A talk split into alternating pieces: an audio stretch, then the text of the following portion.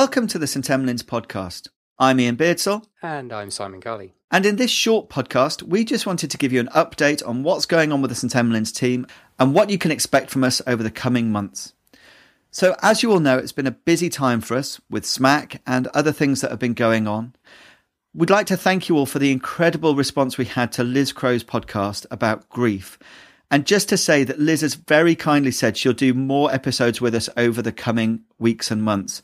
So if there are specific topics that you'd like us to explore with Liz, please get in touch but there'll be more of that excellent stuff coming your way from her very soon. We've also got a whole range of induction podcasts coming up because we've got a new bunch of doctors starting in emergency medicine this August. So a big update on some of those to cover the major topics in emergency medicine.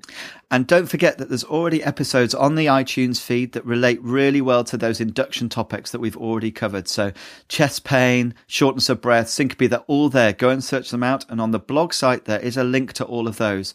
And we hope very much to have some very exciting news about another online educational platform that we're hoping to share with you in the very near future, but more on that soon. We've also got some high end stuff coming up about some toxicological problems. We've got world infections, which are affecting the UK. So things like MERS. We've got a whole bunch of stuff around pediatrics and new techniques for education. So if you're involved in emergency medicine, there'll be something for you over the next few months. So lots for us all to look forward to over coming weeks and months. Also, let's not forget that education isn't just about the podcast. It's not just about blogs. It's about shop floor learning, but it's also about getting to those conferences which really tell us those important nuggets. SMACC was one of those. And be sure to get in to SMACC Dublin when those tickets are released. But we're also lucky enough to have a really excellent Royal College of Emergency Medicine conference coming up in your hometown, Simon. Yes, up in Manchester. So there'll be some great speakers are there. People like Scott Weingart, Cliff Reid are over, Rob Rogers, Sam Rosé. It's going to be, it's almost going to be like a reunion from SMACC. We can never reproduce SMACC in Manchester. It just wouldn't be the same. Lots of the UK's best speakers, and there'll be some of those people who you may have heard via SMACC who might not have had the chance to see in person. Tickets for that are now available. The program's online and it's going to be absolutely excellent. Also, keep an eye out for other conferences. There's always the international conferences. The Irish emergency medicine community have an excellent conference over there too. So plenty for you to spend your study leave money on and not just about learning, but it's about that networking and meeting people and sharing experiences. Got the European conference coming up later in the year, the European Conference of Emergency Medicine over in Turin. And there's a London Trauma Conference later this year as well. So there's a whole bunch of stuff going on.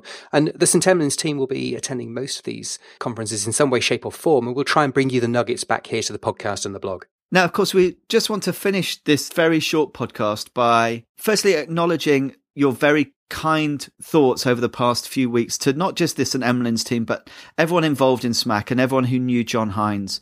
It's been a very difficult time for us all, but actually brought us together as an incredible community. As part of that, very sweetly, my brother Greg, who isn't medical, but happens to conduct a choir in Ireland, the Irish Youth Choir, and uh, several days after John died, was doing a concert in Dublin at Christchurch Cathedral not that very far from where John's accident happened.